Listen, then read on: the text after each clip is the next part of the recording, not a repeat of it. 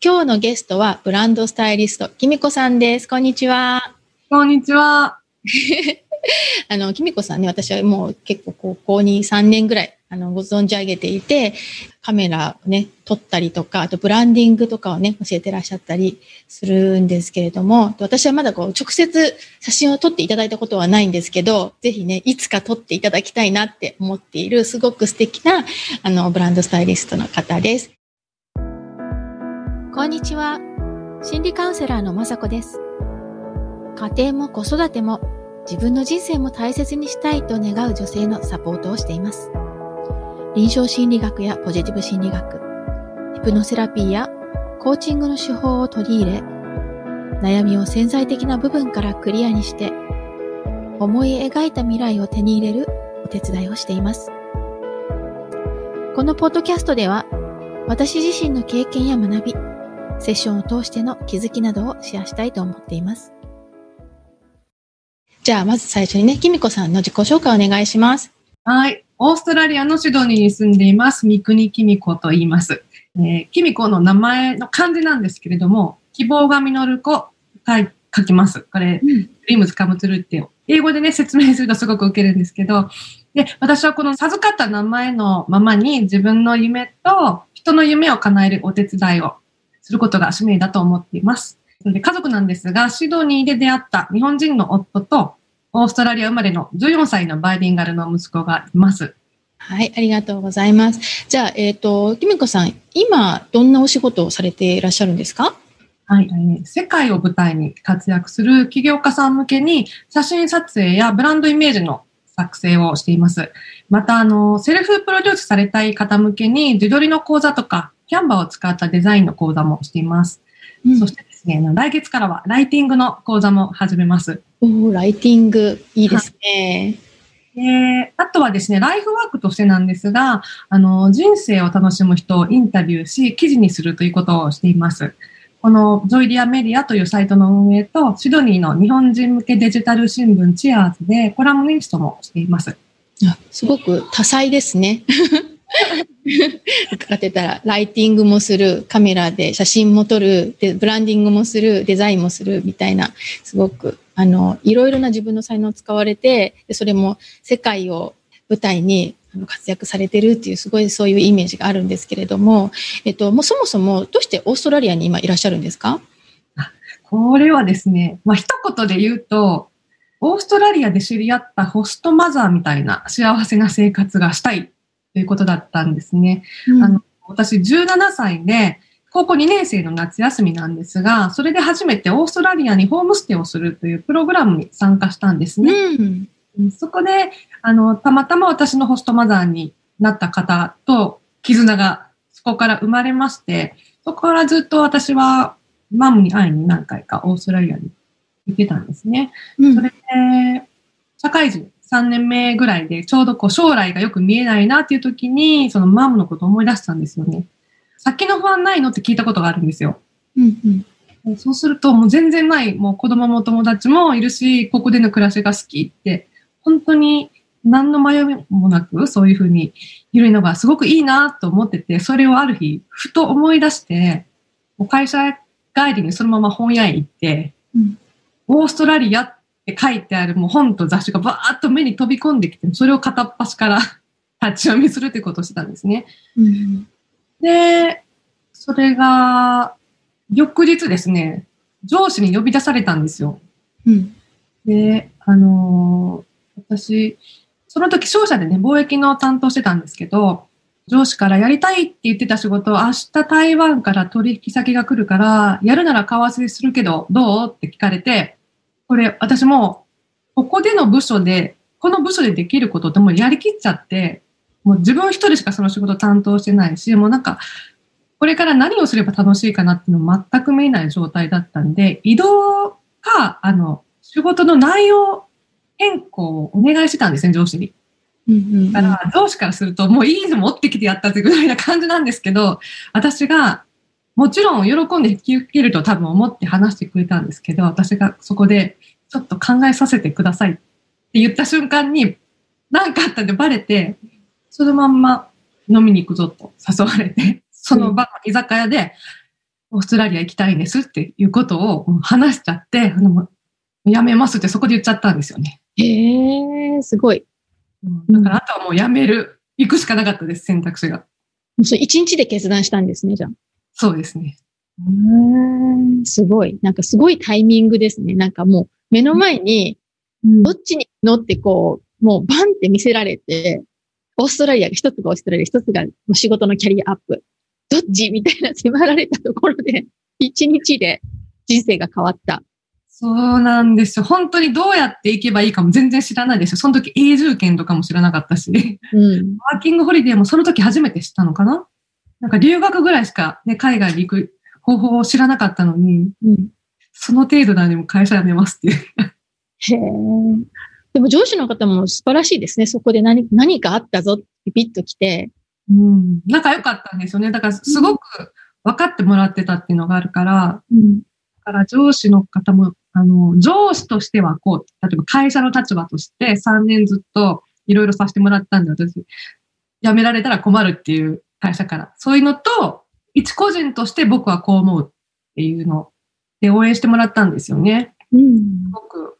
すごくありがたかったですね。じゃあもうそれでオーストラリア行きを決めて。はい。もう、変えるつもりがなく、もう行きっぱなしから、もうそ、そうやって決めて、親にも言って、じゃあねっていう感じで、行きました。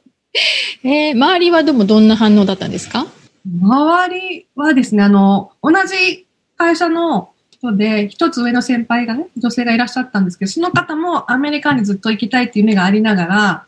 なかなか会社を辞められないでいるっていう条件もあったので、よく決断したねって、へえ。うん、言ってくれましたね。うんうんうん。特にじゃあ誰も反対せず。反対したいというか、あ、まあ、母親多少どうしてそんなにいい仕事ついて、いい待遇の会社で働いてんのに辞めるなんてもったいないっていうのありましたよ。うん。それ、それくらいですかね。うんうんうん。じゃあそれでまあオーストラリアに行って、じゃあまずはワーホリで行かれたんですか？キャリア変更をしようと思って、うん。もうオーストラリアで住むって決めてるから仕事を得るのに何したいかなと思った時にグラフィックデザインだったんですね。うん。なので、えーグラフィックデザインが学べる学校に留学するって形で最初は来ました。うんうん。で、そのまま、じゃあ留学してグラフィックデザインを学んで、でそのままオーストラリアに就職。そんな感じですか？えーそうですね。あの、簡単に言えばそうなんですけど、その間にやっぱりビザの問題とかいろいろうん。あったりしたんですけれども、本当だったら、あの、最初から永住権狙いだったので、その学校を卒業すれば、永住権の申請資格があるって分かっててきたんですよね。あ、そうなんですね。うんうんなんですけれども、移民法ってしょっちゅう改正されるんですけど、来て3ヶ月でもう変わっちゃって、うん。私が永住権の申請資格を失っちゃったんですね。うん。それでまあ、どうするかっていうのはずっと考えながら、その後の留学期間を終えたんですけど、うんうんそうこうしているうちに今の夫に出会って、うん。こちらで結婚することになります。うんうんうん結局は彼と結婚したことで、はい、永住権取れました。なるほど。そういう形で。うんうんうん。ありますね。でも私もアメリカに留学していたので、留学終わった後にみんなやはり仕事をね、まあすぐするビザっていうのは取れるようになるので、仕事して、でもそのビザが確か1年とか2年ぐらいで切れるんですよね、アメリカだと。でその後にどうするかっていうことで、みんなやっぱり仕事が運よく、その、見つかればね、ビザをサポートしてくれる会社が見つかればよかったんですけど、見つからなかった子とかは、その時に付き合ってたボーイフレンドと、あの、アメリカ人のボーイフレンドと結婚して、まだ結婚しようって決めてないんだけど、とりあえず籍だけ入れてアメリカに入れるようにするとか、なんか結構みんなやってましたね。なんかそういうふうに、どうにかして、もうアメリカに住みたいみたいな。うんうん。うんわかります、なんか。うんうん。でもその時に、まあ、運命の出会いをされた旦那様。そうですね。彼は全然、あの、ワーキングホリデーで来て、そのまま日本へ帰るつもりだったんで。あ、そうなんですか？うん。私は帰らないっていうふうに言ってたので。そしたら、調べたら彼に永住権の申請資格あったんですよね。過去の職歴とかで。うんうんうん。で今すぐだったりね。すごい。なんかもう本当に導かれるように、オーストラリアへっていう感じ。はい。でね、あの、きみこさん夫婦のそのパートナーシップね、私はこうたまにお会いしてお話聞く機会があったりして、なんかすごく日本人ではないなんかパートナーシップの形だなとか思ってるんですけど、まあ、ご夫婦の今のあり方とか、あと、きみこさんはね、まあ今ちょっとコロナで海外に行くとかいうことはちょっとできないんですけど、その前はすごいもう毎月のようにどこか行ってましたよね、海外に。だからそう、はい、それをもうお子さんをね、子育てされながら、その旦那さんと子育ての家事とか分担されながら、一緒にね、共同生活してるっていう、そういう形がすごくね、ユニークだなと思っていて、かそういうふうに至った経緯とか、お二人ならではの、なんかその、なんていうか、夫婦のあり方みたいなところのね、ちょっと伺いたいなとか思ったんですけど。はい、えっ、ー、と、まあ、最初から、まあ、結婚する前からそうなんですけども、お互いにこう束縛をするのが嫌いだし、苦手だしっていう感じで、うん、今でもそうなんですけど、あの、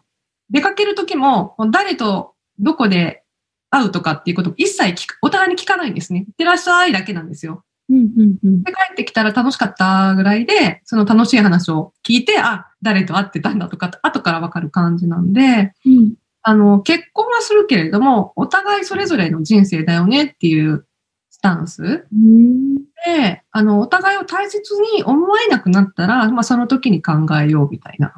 うん、ベースがそこにあります。うん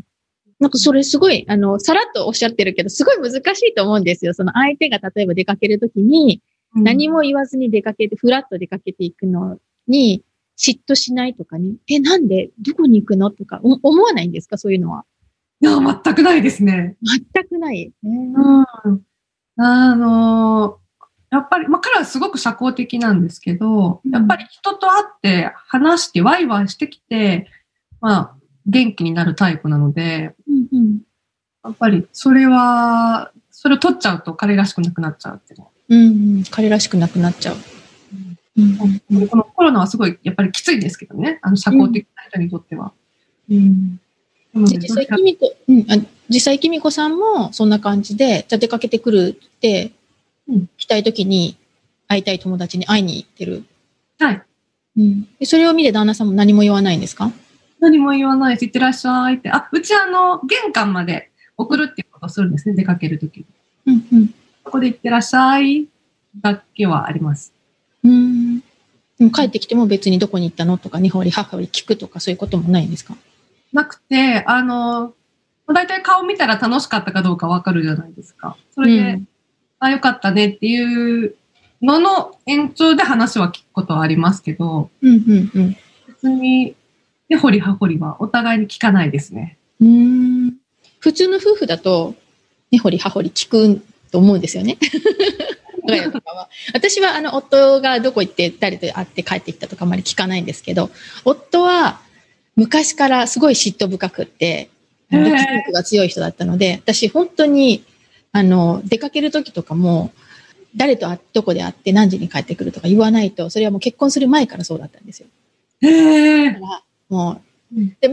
もうその前に付き合ってたボーイフレンドとかは、まあまあ一緒には住んでなかったですけど、あの、やっぱりそういうふうに男の人って嫉妬深いし、こう、独占欲強いんだなと思ってきたので、なんか、きみこさんのその、夫婦関係みたいな聞いてるって、えー、そんなにさっぱりしてる夫婦関係ってあるんだなとか思って、なんでしょうね、その違いって。うーん、まあ、結婚したからって相手を自分のものだとはお互いに思ってないという感じですかね。うんうんうんうん、そうですよね。うんうんうん。やっぱりその、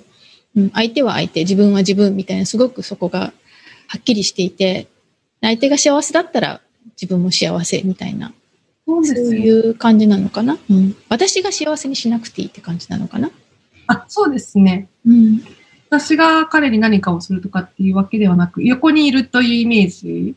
うん、でも彼も結構2回目なので、うん、1回目で学んだこともあったみたいで、うんうんうん、それは私ラッキーだったかもしれないなと思ってます。うんうんうんうん、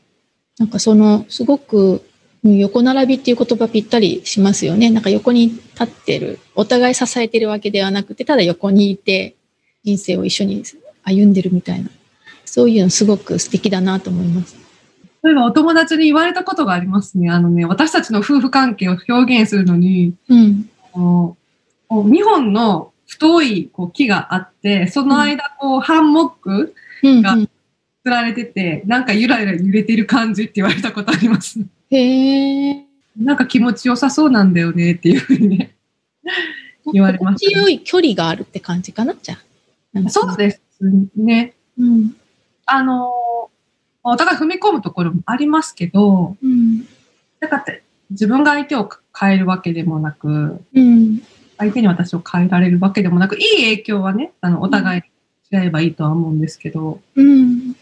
お互いに何かを常にこう、学んだりってちょっと変わ、ちょっとずつ変わるじゃないですか。うんその、それがどれだけお互いにこう一緒に生きるかなっていう感じはありますね。うん。うん。うん。なんかそういう考え方って素敵だなと思います。やっぱり、うん、夫婦関係で、あの、ね、ちょっと悩む方たちっていうのは、結構、こう、二本の木がちょっと近づきすぎて、枝と枝が絡み合って、なんかお互いでお互いを、あの、こう、縛り付けて、で、行きたいところに行けなくなってしまってるっていうの関係って多いんですよね。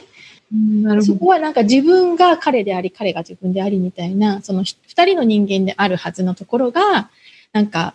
なんなんとなくその二人合わさって一人の人間になっちゃってるみたいな、その二人、二人が一人になって、二人、その大きな木が二人で、こう、一つのものを作り上げないといけないっていうような、そういう感じになっちゃってるなっていうところがあるから、しっかり、私は私の木があって、旦那さんは旦那さんの木があって、それぞれが心地よい距離を保ちながら、お互いにいい影響を与えてるっていうね、やっぱりそういうところが、あの、その、きみこさん夫妻のすごくユニークなところだなって私は感じるし、でもそれってなんか理想のパートナーシップかなって私も思いますね。うん。ありがとうございます。これが普通なので、あの、あーあんまり他わからないですけど、まあ、過去の恋愛を考えたら、うん無理だったな。今の関係を、自由な環境を築ける相手はやっぱりいなかったなとは思いますけどね。結構難しいですよね。うん。じゃあ、まあ、そういったね、夫婦関係を、まあ、土台にして起業とね、子育てっていうのはね、両立されてると思うんですけれども、まあ、これまで大変だったこととか、まあ、子育てとかね、まあいろいろあると思うんですけど、なんかどういったことがありました？あの私今の仕事をする前ってインテリアの、ね、資格を取って、それで起業をしてたんですよね。うんうん。その時は本当に息子も2歳とか3歳だし、もう睡眠時間を削ってブログ書いてとか、うん。仕事入ったらもう早朝に現場行かなきゃいけないから、夫に全部お願いしますみたいな感じで、本当にね、もう自分にも家族にもこう無理のある働き方だったんですよね。うん。それでね、もう本当に体壊してばっかりで、うん。年に4回ぐらい救急行ったこともあったりとかして、あの日常生活がこうできないくらいになったこともあったんですよね。それで本当にあ無理だなと思ってやめちゃいました。あ、そうなんですね。でもその時も働き方自体がすごくやっぱ無理してた。そうですね。なんでそんなに無理するのかっていうところを、まあ、後に掘っていくことになるんですけどね。心の問題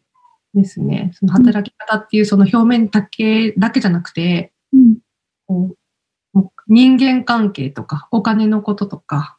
もうすべてのことが起業すると、じこう、表面に出てきちゃうので、うん。それをこう見直すことになりました、その後。あ、なるほど。うんうんうんそれは簡単に辞められたんですか？その仕事っていうこれもね、やっぱりタイミングが来たんですよね。うんあの、まあ、えっと、息子を小学、小学校1年生の半年を日本で過ごさせようっていうのは前々から決めてたんですけど、そのタイミングと私がたくさん仕事をやっともらえるようになったっていうタイミングが一緒だったんですよ。だけど、なぜかその仕事がキャンセルされていくんですよね。あちらの都合で。うん。それかその、立つはずのビルが建たないとかで、こう、インテリアの仕事ができなかったりするんですけども、そうこうしているうちにもこの日で引っ越しっていうのが来るので、あ、もうこれはノーだなと思って、タイミング的に。うん。うん。それで、あの、やっぱり現場行かないとできない仕事だったので、その働き方自体、やっぱり無理だなとも思ったし、うん。あとはまあ、体もギリギリだったっていうのもあります。うんうんうんじゃあもうここは潮時だなっていう、なんかそのタイミングが分かった。うん、そうですこんな感じですかね。うんうんうん。でもそのインテリアデザインの仕事を辞められた後はどうされたんですか？その後はもう本当に1年、すっぱり辞めました。もう休業っていう形で。ああ、へえ。うんうんうんうん。あの、グラフィックデザインの仕事は、まあ、あの、日本にも持っていけたんで、引き続きの方もいらっしゃったんですけども、日本行ってからまたいろいろあって、もう心も病んでしまったので、うん。あもう仕事とかもそんなことできる状態じゃなかったですね。じゃあ、日本に結局半年いらっしゃった、その時は。えっ、と、私だけ先に、あの、オーストラリアの新しい学校へ入学の手続きの関係で先に帰ってきたんで、うん。私は日本に4ヶ月。うん、で、ボーイズたちは半年いました。うんうんうん、その時も、ちょっと体も体調も悪く、なんか。そうですね。あの、その時はまだ大丈夫だったですけど、日本でも結構でも病院行ってましたね。うん。がうん、で、その時は、あの、症状が、名前がつかなかったんですよ、あの、病気が。うん、だからもうどう、治療もどうしようしていいかわかんない状態だったんですけど、休んでる間に、あの、子宮腺筋症っていうのが分かって、うんうん、それでもうすぐ手術することになって、その療養もあったりとかで、まあ、もう、もう全部休んじゃえと思って、まあ、ちょうどあの、新しい家に、シドニーの新しい家に引っ越して、もう、もうみんなシドニー帰ってくるっていうのがあったので、もう、全部、全部やめちゃいました、仕事は。うん、なるほど。じゃあもうそれは、その、まあ、1年間休業っていう形で、体調も整えられたし、精神的にも楽になったし、まあ、自分の中でも新しいスタートが切れるようになったって、そんな感じですかね。そうですね。その間に、まあ、いろんな出会いもあったり、いろんな、やっぱり、心の問題だな、と思って、うん、そういうセラピーとかも行ったし、もう本読んだりもありとあらゆるものに手を出し。プラス、あとはもう本当に家をとにかく整えることに集中したんですね。ええー、なるほど。うんうん。本当に家事とか適当だったんですよ。あの、洗濯も洗濯機が勝手にやってくれるもんだろうとかね。そんな感じで。なので、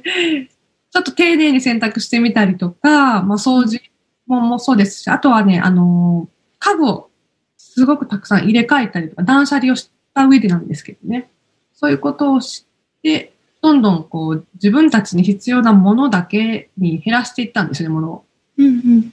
そうするとどんどんどんどんこう、いい循環が生まれてきたし、私もなんか、ああ、洗濯が終わっただけでこう、すっごく嬉しくなったりとか、うん、あ、天気とかすっごく、あの、それだけで幸せになれるようになったんですよね。うんうんうん。それを私、その1年間は毎日ブログ書く決めて、えー、その時に感じてることをずっと、毎日その日、あ、その年だけ書けました、ブログを。うん。すごくいいなと思います。まあ、私、あの、カウンセリングとかするんですけど、あの、心も体も病んでいる時って、結構同じところにずっと居続けて一人でぐるぐる考えていたり、その出口が見えなかったり、なんか助けを呼べなかったりすることってあるんですよね。でもそこでちゃんと専門の方にこう見てもらったりとか、いろいろなアドバイスもらったりとかされて、その心をちゃんとこう、ちょっとクリアにするっていうか、これまでの傷をちょっと治すとか、そういうことをこう内面のことにアプローチしつつ、でも自分の外側もちょっと整えた、なんか、まあ、新しいお家で家具を入れ替えて、で、その、なんていうかな、見える部分も整えていくことで、こう内面からも外面からも何かしらこれまでちょっと混沌としてて、なんかこう、ぐちゃぐちゃだったところがこう整って見えてきたって、自分っていうものが見えてきたっていう、なんかそんな感じなのかなと思います。で、すごくそのブログ書かれてたっていうのもいいなと思います。なんか私、あの、講座とかでね、ジャーナリングするのをお勧めするんですけど、書くってなんかすごく力がありません？なんかこうヒーリングの要素ってありません？なんか。もう本当にそうで、私ブログ歴20年くらいになるんですけど、うん、私の中でここにあるものを、文章、頭の中にあるものを、文章にして書くっていうことをしないと、多分ね、便秘したみたいな感じで気持ち悪いんですよね。わ、うん、かります。うん。それはずっと癖にはしているんですけど、その、やっぱりもう仕事全部なくなっちゃって、うん、何かこう、外に出すものをやりたいと思った時は、やっぱりもう、書くことだけに集中しようと思って、朝起きて、今日のネタは何にしようって考えながら一日を過ごすっていう。ああ、なるほど。うんうん。えでもその習慣すごく、うん、あの、すごく体にいいこと、体と心にいいことをずっとされてたんだなと思います。なんか、書くのと考えるのって全然別なんですよね。なんか考えてるから、私以前はあの、ものを書くとかしなかったんですけど、なぜかっていうと、ここにあるのにわざわざ書くその時間がもったいないっていう人だったんですね、私は。よくいつも時間がもったいないって考える人すごく効率化を求めるんで、私。だからその書く時間がもったいないとか、書いて誰が読むんだろうとか思ってたので、書くこと自体に全然価値を持てなかったんですね、昔は。でも、書いてみてその気づいたのは、考えることと書くことは全然違うし、書くその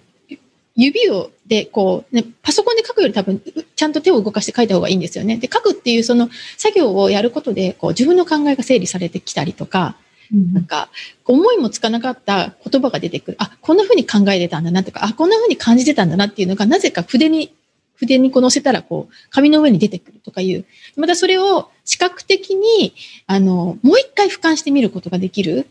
と、うん、あ、そっか、これでそうだったんだなっていうのが、すごくこう、わかるっていうか、だから、そのブログに書かれてた、それも自分の感情をね、ちょっとブログでもこういろいろあるじゃないですか。その、自分の売りたい商品だけを書くブログとかもあるし、なんか自分の内面を書くブログとかあるけど、やっぱりそういうふうに自分の感情を書かれてたっていうのは、すごく、